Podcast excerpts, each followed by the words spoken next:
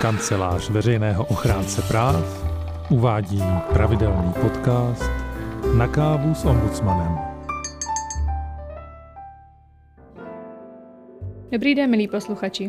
Vítáme vás u dalšího dílu pravidelného podcastu Na kávu s ombudsmanem. Jmenuji se Michala Glozigová a dnes vás budu společně se svým kolegou Adamem Hermou pro vás dílem téma právní pomoc. Dobrý den. Hned na úvod se nabízí otázka. Co si představit pod pojmem právní pomoc? Jde o poskytování právního poradenství. Zjednodušeně řečeno to znamená, na koho se mohou naši posluchači obrátit v případě, když něco řeší před soudem nebo úřadem, potřebují obhajce v trestních věcech, neví si rady v právním sporu nebo potřebují sepsat nějakou smlouvu. Zkrátka jde o to, s kým mohou lidé řešit svůj právní problém, pokud to nezvládnou sami.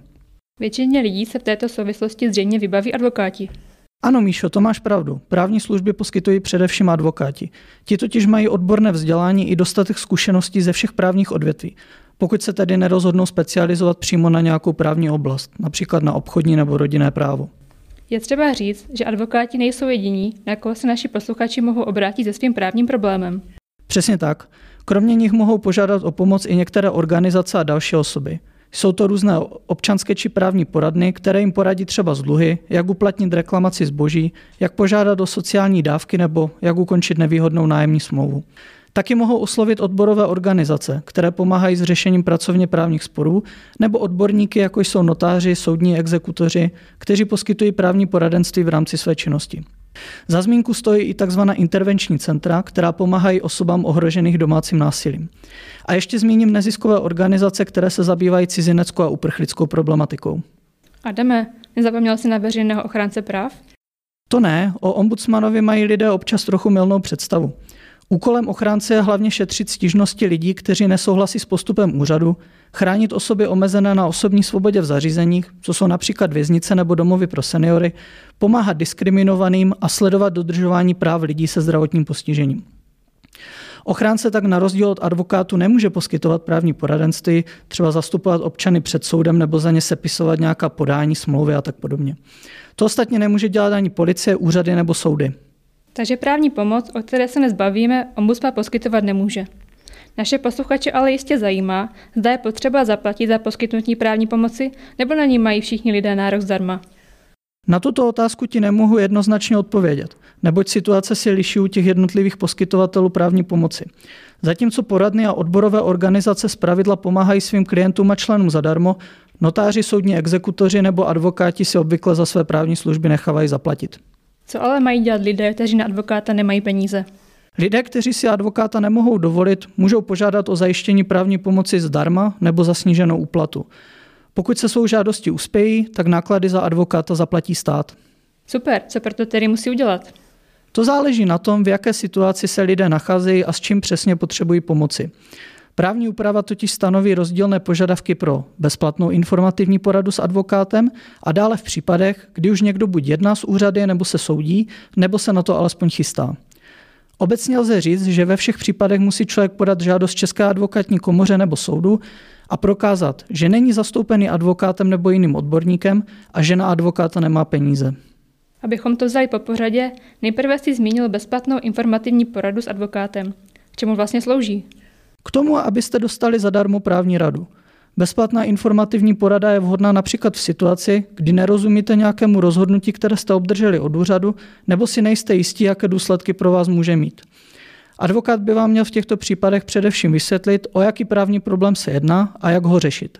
Jednoduše řečeno se potkáte s advokátem, který vám zdarma řekne, co ve vašem případě můžete dál dělat. Chápu správně, že advokát během bezplatné právní porady nevyřeší můj právní problém ani za mě nezapíše nějakou listinu? Ano, to máš pravdu. Ve většině případů tomu tak bude. Je to dáno tím, že ta bezplatná právní porada může trvat minimálně 30 minut, ale nejvíc dvě hodiny ročně. A je potom na vás, jestli vyčerpáte celý limit najednou, nebo si ho rozdělíte na více kratších porad. Díky za objasnění. Zajímá mě, kde mohu u takovou bezplatnou právní poradu požádat? A je třeba předložit nějaké doklady? Žádost o bezplatnou právní poradu se podává u České advokátní komory přímo na jejich formuláři. Společně s ní je až na výjimky potřeba bezhotovostně uhradit poplatek 100 korun a dále předložit čestné prohlášení, že průměrný měsíční příjem váš a společně posuzovaných osob za posledních 6 kalendářních měsíců je nižší než trojnásobek životního minima. Trojnásobek životního minima. Kolik peněz si pod tím mám představit, respektive o jakou částku se jedná? Pokud člověk žije sám, tak trojnásobek životního minima je částka 11 580 korun. U rodiny se dvěma dětmi to tak bude okolo 35 tisíc. U těch dětí záleží na věku. Jednoduše si to každý může zkusit spočítat na internetu pomocí tzv. online kalkulačky pro výpočet životního minima. Super, ještě nám Adame prosím řekni, jak se dozvím o tom, že mé žádosti o bezplatnou právní poradu bylo vyhověno? Dostanu nějaké rozhodnutí nebo mě kontaktuje samotný advokát? To správní rozhodnutí dostaneš jen tehdy, pokud Česká advokátní komora žádost zamítne. V opačném případě ti dopisem zašle kontakt na přiděleného advokáta. A potom už je jenom na tobě, aby se s advokátem spojila a dohodla si s ním místo a čas konzultace. Díky. Myslím, že už mám bezplatné právní poradě jasno. Na začátku našeho rozhovoru si říkal, že o bezplatnou právní pomoc advokáta lze požádat i v případě, kdy někdo jedná z úřady nebo se na to teprve chystá. Například si pod tím lze představit situace, kdy úřad projednává s obviněným jeho přestupek, nebo když se někdo chce bránit proti rozhodnutí úřadu práce o vyhrazení z evidence uchazečů o zaměstnání. Jak ty lze v těchto případech dosáhnout na pomoc advokáta zdarma? Pokud Česká advokátní komoře doložíte, že jste nemajetní, nemáte žádné pravidelné příjmy nebo příjem jenom na hranici životního minima a právní služby advokáta si tak nemůžete dovolit. Když už se bavíme o těch penězích, jak vlastně člověk prokáže, že si advokáta nemůže dovolit? Člověk musí předložit doklady o svoji finanční a majetkové situaci za posledních 6 měsíců předtím, než podal žádost. Česká advokátní komora následně přeskoumá veškeré příjmy a majetek nejen toho, kdo žádá, ale i dalších osob, které s ním žijí ve společné domácnosti. Zjišťuje, zda si tyto osoby nemohou najít nějaké zaměstnání nebo získat peníze nějak jinak, například tím, že pronajmou nebo prodají svou věc nebo nemovitost. Dále také ověřuje, zda tyto osoby nemají nějaké dluhy, jestli si plní vyživovací povinnost, jaké jsou jejich běžné výdaje, jestli pobírají nějaké dávky a tak podobně. Kromě toho Česká advokátní komora přihlíží i k dalším okolnostem těch lidí, kteří žádají, například jestli jsou to lidé se zdravotním postižením nebo ve starobním důchodu. V této souvislosti napadá, má nějaký význam, pokud se v průběhu řízení změní finanční poměry žadatele? Mám tím na mysli například situace, jestli žadatel najde zaměstnání nebo třeba zdědí nějaký majetek. Ano, v takovém případě musí změnu co nejdříve oznámit České advokátní komoře. Ta zruší právní zastoupení advokátem zdarma a žadatel bude muset sám zaplatit advokátovi odměnu podle advokátního tarifu. A to od toho dne, kdy došlo ke zrušení právního zastoupení zadarmo. Upozorňuji, že tak tomu bude i v případě, kdy Česká advokátní komora zjistí, že žadatel do své žádosti uvedl nějaké nepřesné nebo nepravdivé údaje. Aha, tak prosím pamatujte na to, že o každé změně vaší finanční a majetkové situace musíte i hned informovat Českou advokátní komoru. V neposlední řadě by se chtěla zeptat na bezplatné právní zastoupení v soudních sporech. Jedná se například o situace, kdy se někdo rozvádí a soudí se o děti a o majetek, nebo pokud chce žalovat úřady, které mu nevydali stavební povolení, nepřiznali důchod a podobně. Co mají naši posluchači v těchto případech udělat proto, aby jim soud přidělil advokáta zdarma nebo za sníženou úplatu? Musí vysvětlit soudu, který buď vede jejich řízení, nebo se k němu bude podávat žaloba, o jaký případ se jedná a proč potřebují pomoc právníka. To je vše? Postačí, pokud podají takovou žádost? Soud na rozdíl od České advokátní komory nezajímá, jestli na advokáta mají peníze? To ne, ta situace je velmi podobná. I soud zkoumá finanční a majetkové poměry žadatele a osob, které s ním žijí ve společné domácnosti. V praxi to ale probíhá tak, že svou situaci podrobně popíšete soudu až ve chvíli, kdy od něj obdržíte jeho vlastní formulář. Pokud ale na přidělení advokáta spěcháte, můžete soudu již v žádosti zkusit popsat vaši finanční a majetkovou situaci a připojit k ní nějaké vhodné důkazy. Aha, abychom si v tom udělali jasno, za jakých okolností jsou přidělí člověku advokáta zdarma nebo za sníženou odměnu? Musí být splněny tři podmínky. Za prvé soud musí uznat, že se žadatel nezvládne bránit sám a potřebuje pomoc právníka. Za druhé musí žadatel prokázat, že nemá peníze na to, aby zaplatil advokáta. A za třetí musí soud přesvědčit o tom, že existuje alespoň malá šance, že svůj spor vyhraje. Jednoduše řečeno to znamená, že se svou žádostí o právní pomoc nemůžete uspět v nějakých předem ztracených případech, pokud jste zmeškali lhutu pro podání žaloby nebo je vaše právo již dávno promlčené. Adame, napadá mě ještě jedna otázka. Může o přidělení advokáta zdarma nebo za sníženou odměnu požádat i osoba, která byla obviněna ze spáchání trestného činu? To určitě může a mít v trestních řízeních advokáta se důrazně doporučuje.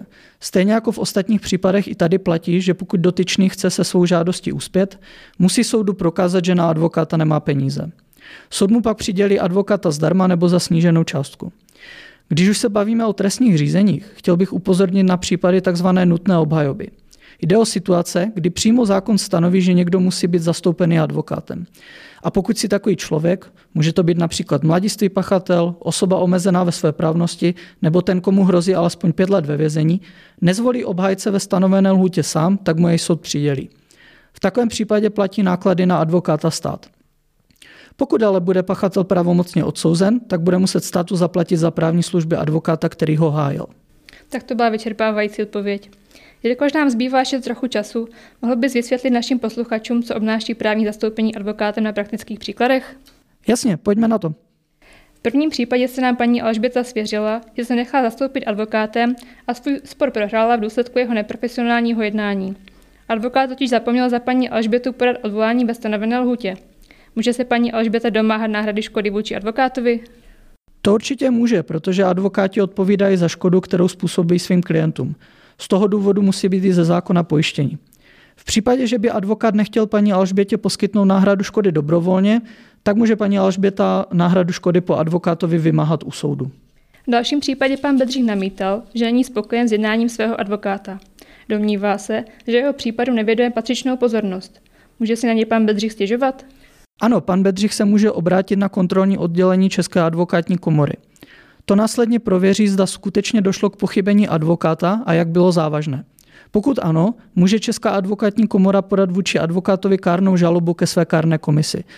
Jen upozorňuji na to, že v kárném řízení může být advokátovi uloženo kárné opatření třeba ve formě napomenutí nebo pokuty, ale neslouží k náhradě újmy klienta. Poslední dotaz se týká pana Cyrila. Ten se na doporučení kamaráda Davida nechal v soudním sporu zastoupit jeho známým, který je advokát. Není by pan Cyril rád využil služeb tohoto advokáta v případě sepsání smlouvy o koupi nemovitosti, neboť vyhrál několik milionů bez porce. Vzhledem k tomu, že si David často chodí půjčovat od Cyrila peníze na automaty, nemusí se pan Cyril obávat, že advokát řekne Davidovi o jeho výhře? Pan Cyril si nemusí dělat starosti. Advokát by neměl Davidovi o výhře říct, neboť je ze zákona vázan povinnosti mlčenlivosti. Ta sice může být v určitých zákonem stanovených případech prolomena, ale ne v tomto. Doufám, že tvé odpovědi budou užitečné i pro ostatní. V závěru mě ještě napadá, poradíš našim posluchačům, kde mohou dohledat další informace o právní pomoci? Určitě. Doporučuji navštívit webové stránky České advokátní komory. Tam lidé najdou seznam všech advokátů a dále vzory formulářů o poskytnutí bezplatné právní konzultace nebo o přidělení advokáta zdarma nebo za sníženou odměnu. Kromě toho se naši posluchači mohou podívat i na webové stránky veřejného ochránce práv. Tam kromě letáku věnovanému právní pomoci naleznou také kontakty na další poskytovatele právního poradenství, o kterých jsme se bavili, tedy ty různé poradny. A samozřejmě také jiné užitečné rady, jak řešit některé životní situace. Díky za tip. Jistě se bude řadě našim posluchačům hodit. Děkujeme, pokud jste vydrželi poslouchat až do konce. Budeme rádi, pokud si pustíte i další díly podcastu na kávu s ombudsmanem. Do té doby se mějte hezky a dávejte na sebe pozor. Naslyšenou. Děkuji, naslyšenou.